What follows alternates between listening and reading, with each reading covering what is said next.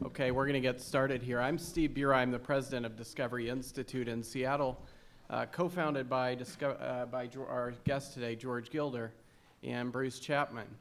And uh, George probably doesn't need an introduction to this crowd, but I'll take the liberty of introducing him briefly here. George is an iconic thinker in economics and technology policy. He's one of the country's, I think, most thoughtful futurists about where technology is taking us. Uh, George looks at the world and sees things a little differently. Uh, he has he gains insights uh, that and looks at the world and sees things that other people don't see or haven't thought about. Uh, he's an accomplished author, as most of you probably know, best known for his 1981 book Wealth and Poverty. Wealth and Poverty was required reading by uh, President Reagan's cabinet. In fact, uh, this, as the story goes, a copy of Wealth and Poverty was given to Ronald Reagan uh, after, he wa- after the assassination attempt. And he read it in the hospital, and he was so captured by it that uh, he required his cabinet to read it. Many members of Congress in the early 80s read it, and it was the guide for the supply side revolution. Uh, George spent the 80s and 90s studying technology, wrote several other books um, uh, Spirit of Enterprise, uh, Microcosm, uh, Telecosm in the early 2000s. Uh, but he's here today. Uh, okay, and I'm going to tell you another story that you wouldn't know about otherwise. In 2012, we, we uh, had gotten a request for uh, copies of Wealth and Poverty. Miraculously, copy, the, the book had fallen out of print, which was good if you had a copy on your shelf because it was worth about $100 on eBay because you couldn't get them. And so we told George, you need to re release Wealth and Poverty. And, uh, and so uh, he, he started working on it. We were, saying, we're just re releasing this. We're, don't, you know, we're not rewriting it, we're re releasing it, right? He said, No, I, I have to update it. I have to address some things I feel like I got wrong. So out of that book came a book called Knowledge and Power, which won the, uh, an award here at Freedom Fest a couple of years ago. And a subsequent book, the book he's uh, here to talk about today, is The Scandal of Money. Uh, and, and I know uh, you're going to uh, hear from him some insights and things that you haven't heard about before. So without further ado, uh, I'll turn it over to my friend and colleague, George Gilder.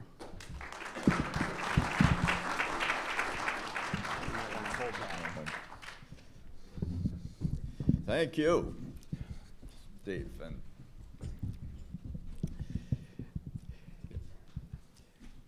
knowledge and power is really based as and presents a new paradigm, a new economic paradigm for a new historic moment in the world economy.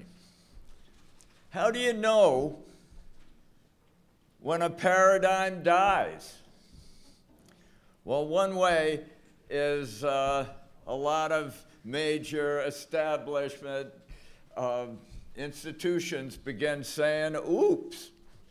Uh, the uh, uh, basic paradigm that has ruled economics for uh, recent decades is that the production of money by the Federal Reserve can somehow both foster prosperity and economic growth, and that it can somehow, uh, by lowering interest rates, spur economic activity or retard it. There are a couple seats down here and a couple seats over there, if, uh, one down here. Um, and uh, how's it been going? The, the uh, CBO and the IMF both make projections of GDP. The CBO projects for uh, the US economy, the IMF projects for the world economy. And earlier this year, they had to project, uh, re- correct their projections, adjust them, made uh, just two years ago. And the CBO's projection for the US economy was corrected by $1.6 trillion. They reduced uh, America estimates for the U.S. economy by 1.6 trillion dollars earlier this year, and the IMF changed projections for the world economy by 18 trillion dollars. Now, all these pre previous projections were based on the efficacy of a general central bank uh, effort around the world to expand money supplies and, uh, in, and thus increase economic growth, lower interest rates and increase economic growth. And indeed, uh, reductions in interest rates, uh, the Bank of America counted 619 around the world, reductions in interest rates, to the point that uh, much government debt, more than half government debt around the world, is now issued at below zero interest rates. Uh, uh, there's $13 trillion of government debt uh, at below negative interest rates, below zero interest rates. And uh, there have been more than 10 or 11 trillion dollars of quantitative easing, where the Fed controls both long and short term interest rates by uh, uh, buying assets or selling assets. So uh, this has been massively tested, this paradigm, and uh, yet it has somehow failed. So we need a new paradigm. And I think the key problem with the existing um, measures is that they don't know what wealth is. And, uh, and uh, at uh, the Discovery Institute for the last 20 years, I've been studying information theory. Information theory is the theory that's the foundation of uh, uh, Silicon Valley, all the information technologies that really are the driving force of economic growth. And uh, studying information theory has led me to the belief that wealth is chiefly knowledge. Now, uh, this may seem to be counterintuitive, but the Neanderthal in his cave had all the natural resources that we have today. The difference between our age and the Stone Age, as Thomas Sowell pointed out decades ago, is entirely the growth of knowledge. A professor at MIT named Cesar Hidalgo recently uh, gave a good example to help you understand this concept. When an expensive car crashes into a wall, all its value disappears, although every molecule and atom remains. Value is information the car is knowledge. And uh, I conclude that all wealth is essentially knowledge. And if uh, wealth is knowledge, what is economic growth?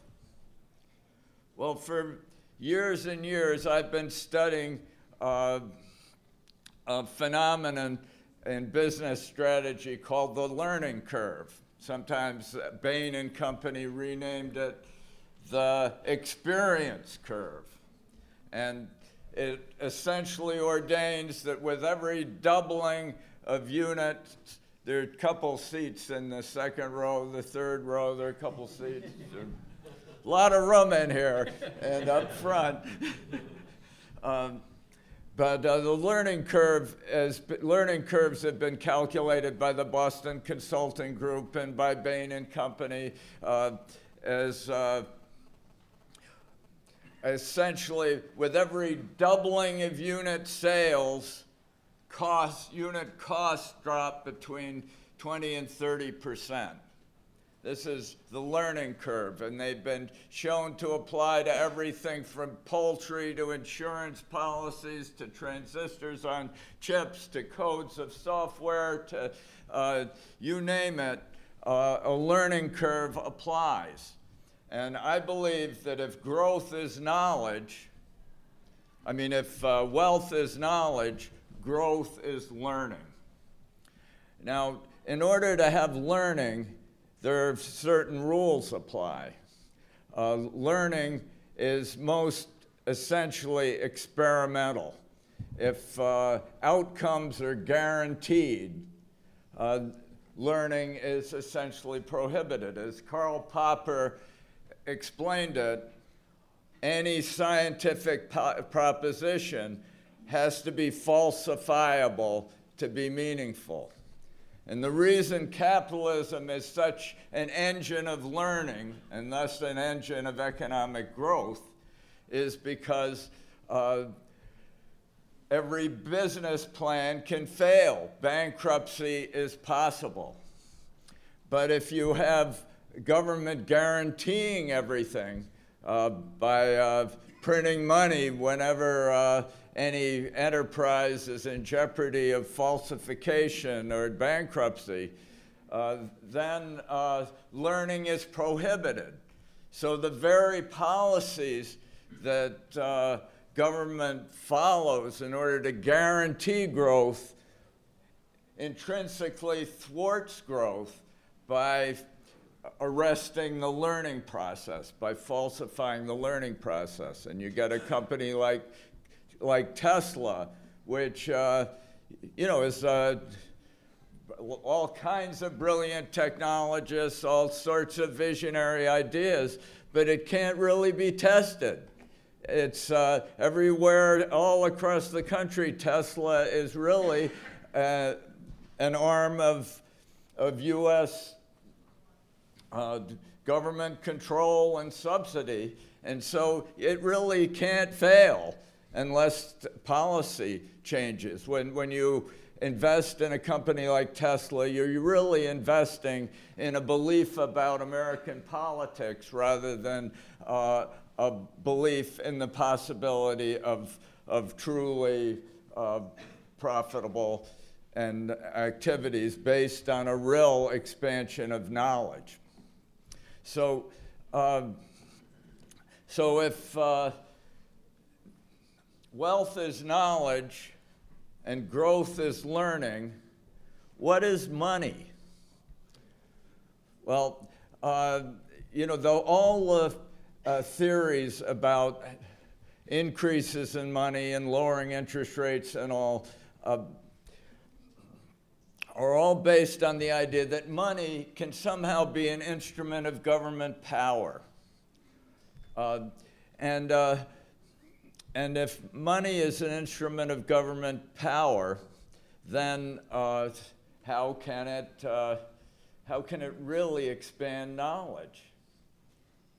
And uh, so the whole the fundamental assumption that money can be used to foster economic growth implies that economic growth is uh, somehow a figment of policy uh, an expression of power rather than uh, uh, development of learning and new knowledge. And I think that, in the deepest sense, is the most fundamental uh, mistake. So if, if money uh, is not an instrument of power, if it's not a ma- magic wand, that uh, governments can wave in order to summon economic growth.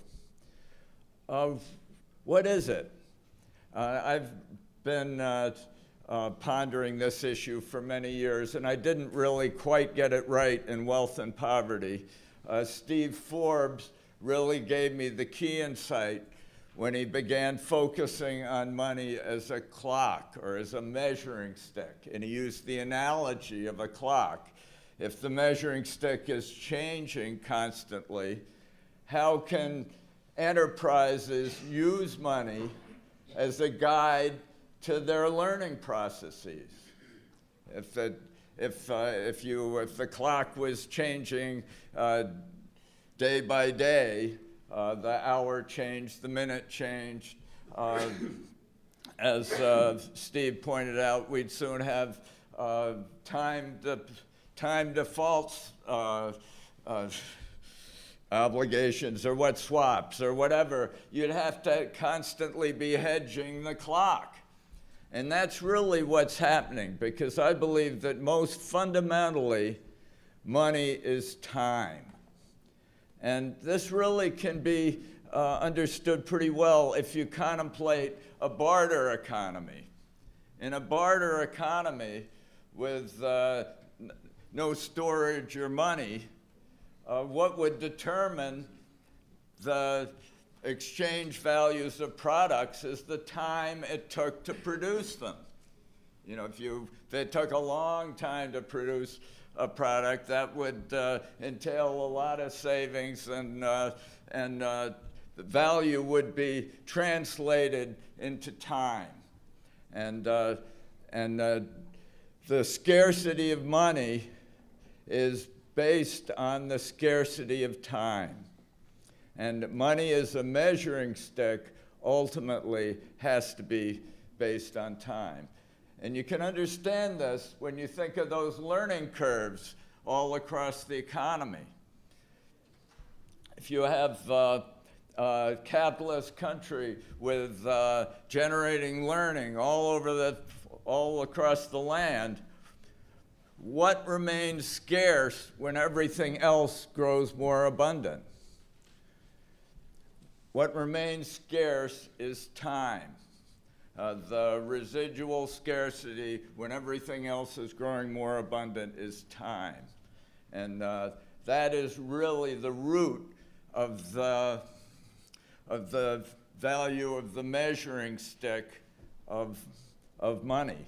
It's uh, the passage of time. Time is what forces you to allocate. Time is what forces you to make trade offs. Time is how you prioritize.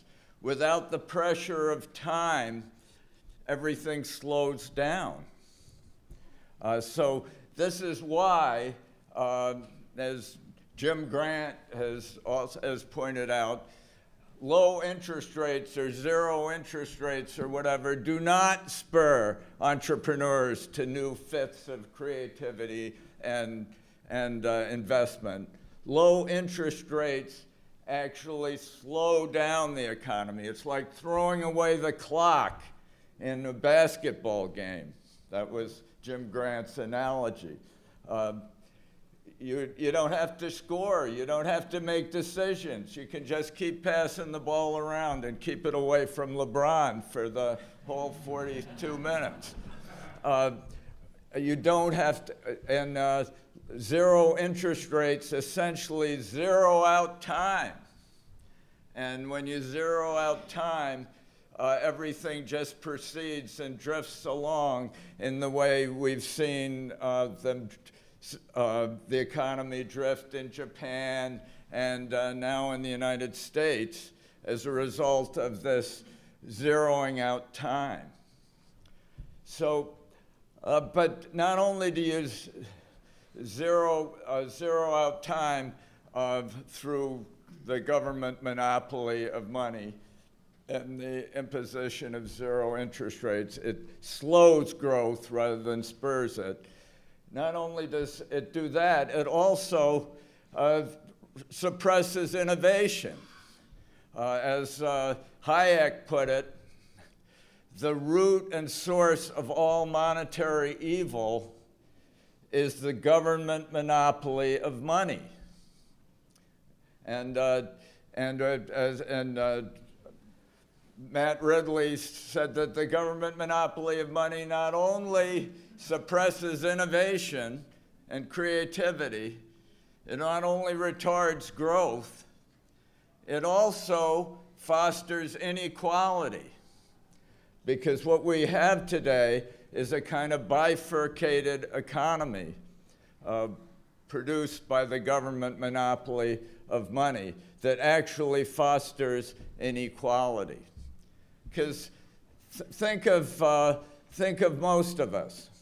Most of us are paid by the hour or by the day, or, you know, we're inexorably caught in the economy of time. That's how we get compensated.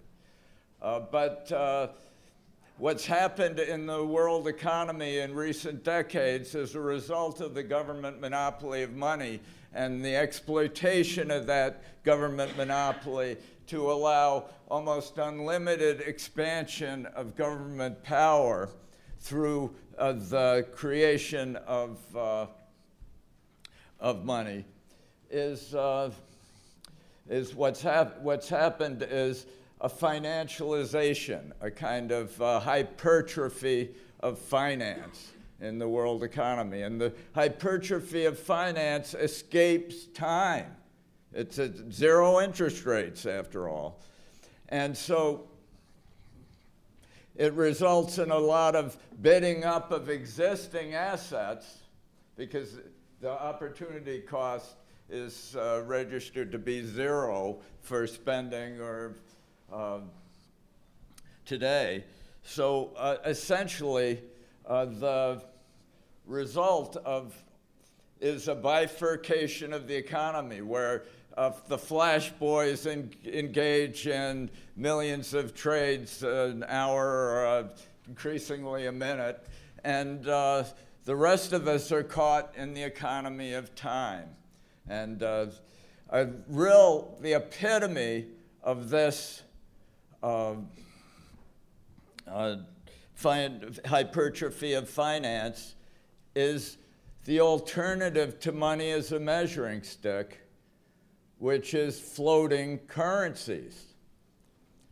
Now, cur- floating currencies, uh, uh, international currency trading now proceeds at a rate of around $5.3 trillion a day. Now, this, these are the numbers three years ago from the Bank for International Settlements. They're going to issue new numbers shortly, and there are estimates that uh, this has drifted down during the course of the recession, but it's somewhere around $5 trillion a day, which is about 24 or 5 times global GDP. It's 73 times global trade in goods and services. It's, it's, uh, it's by far the biggest activity in the global economy.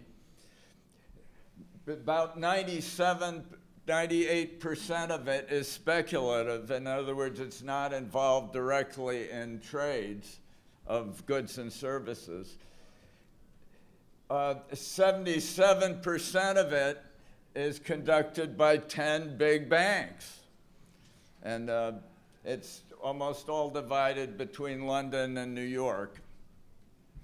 And it's, uh, it's a scandal because it doesn't even deliver a measure of economic activity, a measuring stick that's less volatile, more stable than the economic activity it's supposed to measure.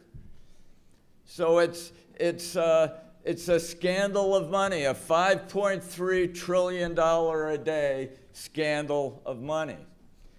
And uh, that is, and, uh, and the result has been across the capitalist world a big expansion of finance uh, compared to the time based uh, economic activities, which uh, represent the reality of uh, our economy.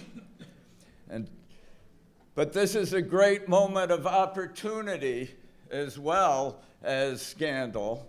And the opportunity is created again, another uh, efflorescence of the information theory that began with Kurt Gödel in 1931 when he showed that any logical system is necessarily dependent on propositions that can't be uh, proved within the system itself. I think money is a logical system like that. It has to have roots of value outside the system itself. Money cannot be part of what it measures. Money is not a commodity. Uh, this is the, the, almost the only real error I see in Austrian economics is the idea that money is somehow a commodity. It's, uh, uh, I was uh, debating uh, and discussing this with Peter Schiff last night, and, uh, and he was really saying that the reason gold is gold is money and money is valuable is that gold is ultimately jewelry. And, uh, you know, ultimately gold is valuable because people value it as jewelry.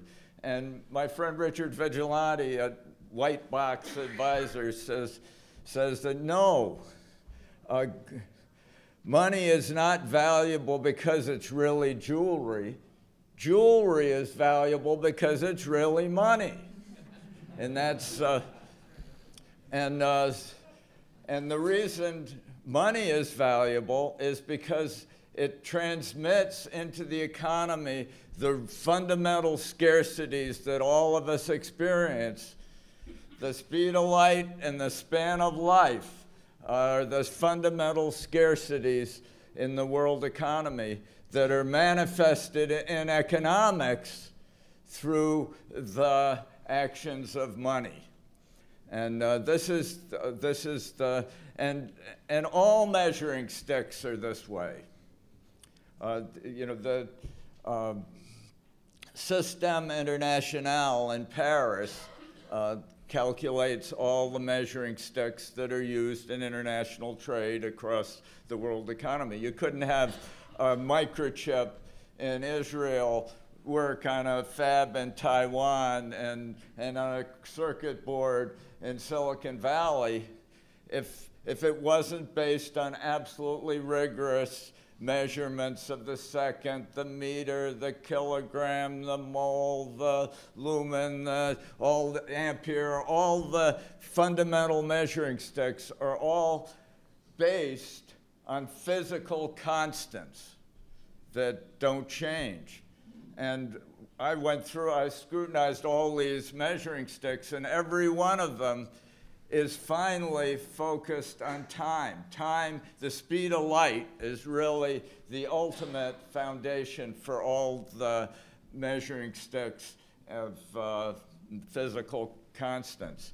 And money is also a measuring stick, and it's uh, necessary to a flourishing economy, and it too has to be finally based on time. And, uh, and when uh, people try to escape time, uh, you uh, think of, you can't escape time. I can't remember what Cher, Cher's song was, but uh, you can't get away from time. And uh, when you try to do it, you just confuse everything. And the horizons of the world economy shrink and uh, you have flash boys conducting meaningless trades in nanoseconds, and uh, the middle class foundering, and uh, generally of the kind of world stagnation that we currently see. Thank you very much. I'd be delighted to answer questions.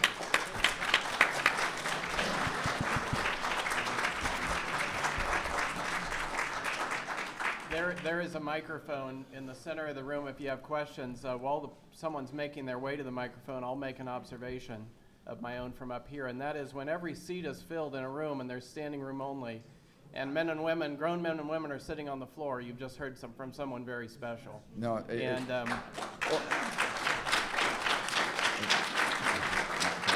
well, so, so we have about 20 minutes for a back and forth here. I'd encourage your questions and, and answers. All right. Yeah, George, um, could you elaborate a little bit about Tesla as an example? Um, I understand what you're saying about its reliance on subsidies and so forth, but it also does, you know, they are sort of developing real automobiles that really do yeah, yeah, run and everything, yeah. and so there's technology there, and there's there is a stock price that goes up and down. Yeah, yeah. And how do you deal with that? You know, like, how do you make decisions about that in the presence of the policies that distort things? I mean, It's not like there's nothing there, right? Could Oh, you no, all, could you all hear it- that question? I, I think that microphone's not working. Could Okay, you um, repeat it? Yeah, Okay, the, the question Darren. is uh, Tesla is a wonderful company full of amazing technologies, led by a visionary entrepreneur and uh, prophet of colonization of space and and supercomputers that are certainly going to become minds and usurp all of us in our lives. Um, I mean, uh, Elon Musk is uh, an amazing sort of Elmer Gantry of technology. And, uh, and he, uh, and well, well, the guy, the guy believes in global warming. I mean, this, if, if somebody believes in climate change as a catastrophe, I don't think he does, actually. I don't think anybody does.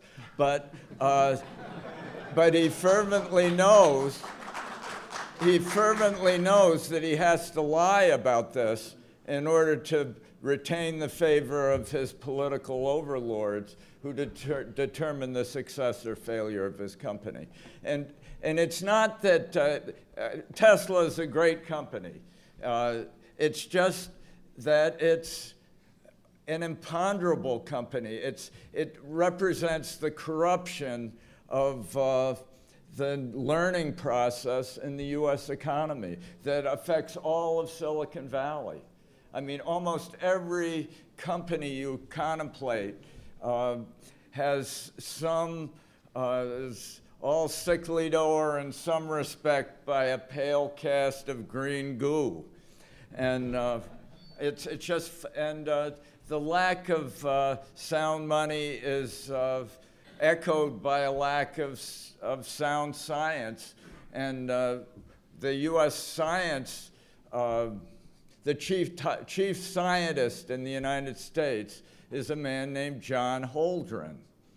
And John Holdren uh, believes that world population has to be about half what it is today in order for the planet to be sustainable. He's, he's uh, you know, he was close to the Ehrlichs, and he's, he does, he's, he's a Luddite politician. He has no real scientific credibility. He hasn't done any science in decades. He's, but, but the government chose him as our chief scientist. In other words, a, a guy who really wants to dial back the world population a hundred years or so in order to create a sustainable planet. And this is the chief scientist. And whenever you hear uh, Michael Shermer or somebody tell you we got to respect the science, he's talking about people like John Holdren, who is a, frankly a quack. I mean, I And, think uh, we need, we need to get on to the next question. I think we should retitle this, though, George Gilder Unplugged. will, you, will you make sure that you speak, make sure you speak directly into the microphone? Sure. Thank you. Um, you I, said I that- better stop ranting. So, so, so don't ask me about the weather. I get very excited about the weather. You said you disagree with the Austrians with regards to money as far as gold uh, money, and then also uh, that looking at value, that you're not able to see it within the system, you have to be outside the system. So, given that, what would you say to those who are trying to develop alternative currencies? What are the mistakes that you see or strategies they, sh- they Yeah. should use? Well, I've, I've got two sessions on Bitcoin and coming up uh, on Saturday, I think. But uh, I certainly believe, uh, but my essential point is that this is a great opportunity for uh, innovation in currencies. Uh, digital currencies are now feasible and uh, they are uh, increasingly and explicitly rooted in time. Bitcoin is uh, specifically governed by the 10 minute limit for the creation of a new block.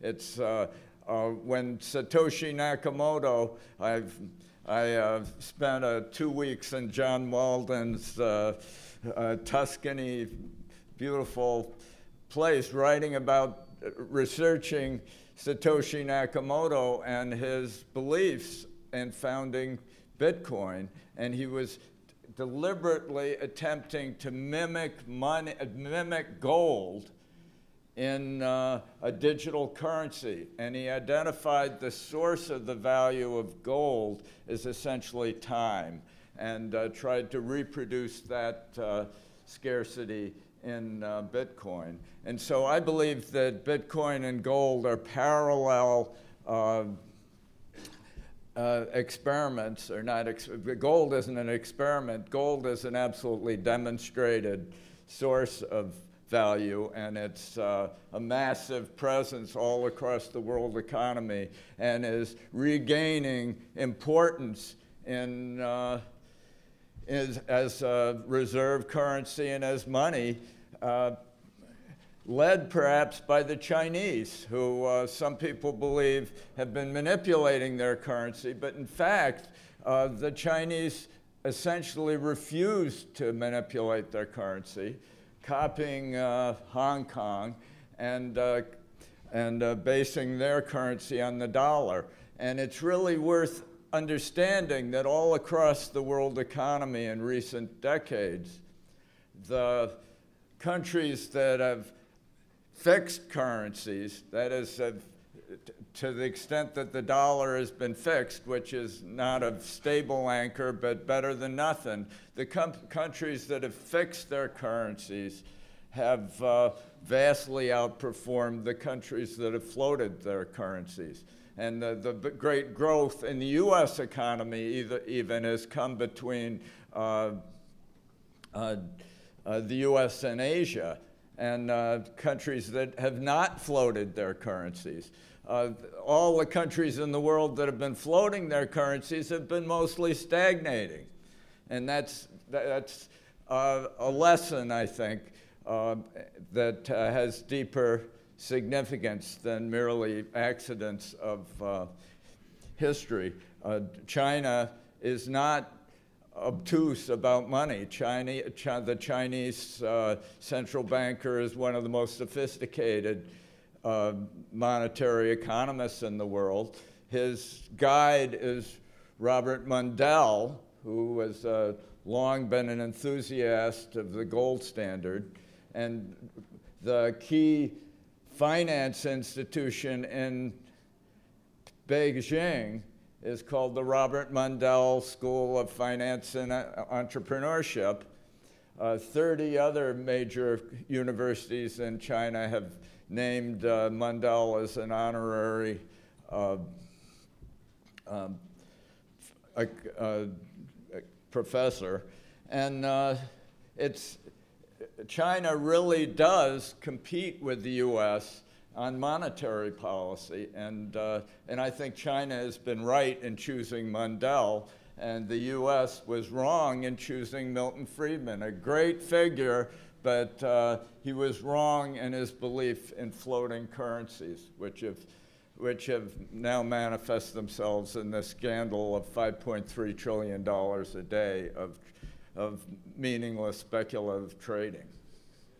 Uh, yes, speaking of uh, time based money. Um, are, you familiar with uh, Charles Hugh Smith's work in the, in the CLIME model? Uh, Whose work? Uh, Charles Hugh Smith. Yeah, I've, I, I've read some, I've, I've been impressed by some of his essays. I, I, well, he's a I'm blogger, right? Well, yes, but he wrote a book called uh, Radically Beneficial World and basically came out with this, this concept for a labor based currency. Yeah. Really, um, oriented more for local communities and as we yeah, I, have a greater and greater abundance of people that want to work but don't have capital, can't start a business, but they could actually do some work and they want to trade with one another, we need a currency, a, a, an ability to trade. And so his model is a currency based on labor. So gold is kind of indirectly based on labor. This one is based directly on labor. Yeah, well, the so, problem is that labor is part of the economy. So if it's based on labor, it really isn't a measuring stick. It, it depends on the evaluation of labor, which in turn will be measured by money. So you have a, uh, s- self-referential loop there. And uh, historically, self-referential loops cannot yield uh, a stable source of monetary value. So what happens with this would be probably most of these projects have a real political edge to them. They're you know globalization or localization or whatever, and. Uh, I but I think the fundamental idea that that uh, it's uh, going to be based on labor is the problem of commodity monies. All commodity monies are based on what they measure, so they are intrinsically uh, cannot perform as measuring sticks. They, because the measuring sticks change as labor changes and skills change and technology advances. And uh, this is the fundamental problem of, uh, of the current chaos and monies. Well, I'd encourage you to read the book. I, I'm- Okay. I don't have time to I've explain read it, but, but I would be interested in your, your opinion because we obviously need competing currencies I'm for- all for that. fiat currencies. I'm all for that. I think uh, I'm for the key thing is to stop the government monopoly. I believe that gold and various digital currencies and will uh, prevail if uh, the government monopoly is ended and uh, it's possible to actually uh, you know, the, currently the government privileges the dollar by depicting as capital gains any advances in the value of its competitors and taxing them at the capital gains rate. So effectively, the government is mandating that the correct value is the dollar, regardless of how volatile it might be. And gold, no matter how stable it is, is somehow uh, gyrating around, uh, is unstable in compar- because it doesn't follow the caprice of uh, the Federal Reserve policy. We have time for these last two questions. I'm sorry, I've been No, that's fine. answering to. Uh, That's all right, go Fir- ahead. First, I want to thank you, George. I thought this was a marvelous presentation, and the element of time within the concept of money was tremendous. And you made it so explicit, I think everybody in the room understands, and we're riveted. Uh, my question, I'd like to go back to your mention of Robert Mundell and the gold standard and how China adopted that, as well as the monetarists of, of the United States. And Alan Greenspan, a couple years ago, wrote a very short essay about the mistake we made by not maybe reconsidering the gold standard. I don't know if you read that. But the, the question. I'm afraid it was. Uh, Just, just step closer to the mic, yeah, right. Uh, Alan Greenspan, a couple of years ago, Yeah. even wrote a short essay about this concept of Robert Mundell with the gold standard versus uh, monetarism. But my, the question I'd like to get back to, because I'm interested in how our adversaries view the folly of the United States, you know. Uh, how our- Our adversaries, Yeah, such okay, as China. yeah. Since they've already outsmarted us, my question to you is, how does the petro yuan versus the petrodollar play into this? The price of oil relative to the yuan Yeah. and the price of oil relative to the dollar play into this currency and money yeah, issue? yeah. The, Because that's related to yeah, energy the oil price, because it is a global global price, does respond to the price of gold. There's, uh, and uh, and in 1981, Greenspan did believe that uh, we faced a crisis in monetary policy that could be resolved by contemplating uh, the creation of new gold-based entities and treasury securities.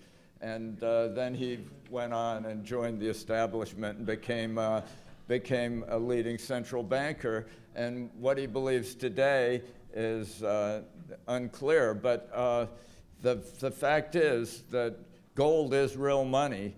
It, it's not something that can be outlawed. It, it is, it's because it is knowledge, and this knowledge can't be effectively suppressed. Thank you. So, uh, if I understood well, you think that Bitcoin is good measurement stick based on time?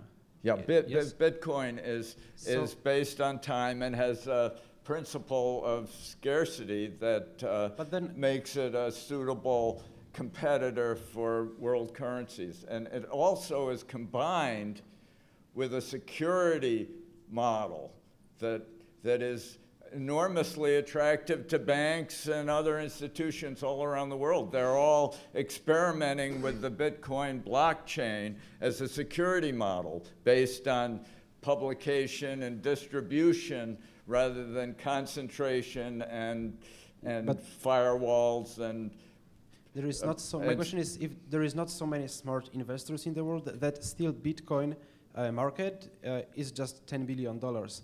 Is not a lot. It's And- tiny. So Bitcoin is not a competitor with gold, but Bitcoin could be a layer eight on the internet. The internet needs a global currency, eh, which is endogenous to the internet. It, uh, the efficiency of pricing and transactions in the internet is disastrously um, uh, uh, modeled today.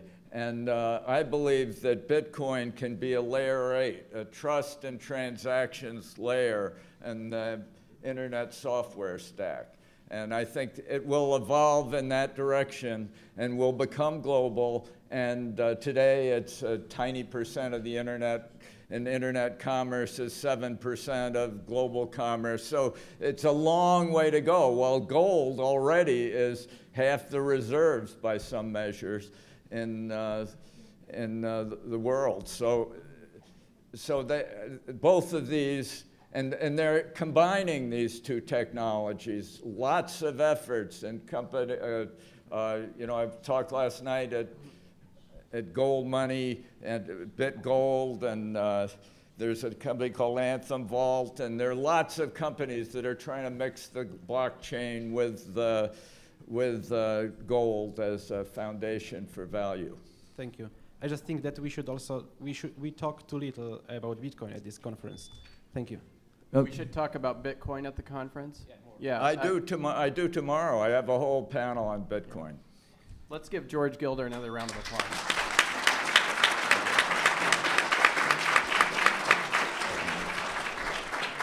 George, George will Oh, have. yeah. I'm George will have- signing books Yeah. tomorrow at 12:40, I think, that around, uh, you know, that book signing uh, uh, just before 1 o'clock tomorrow at the bookstore. I'll have. Yeah, 50 right, I'll- right over at the bookstore. I'd encourage you to pick up a copy of George's book.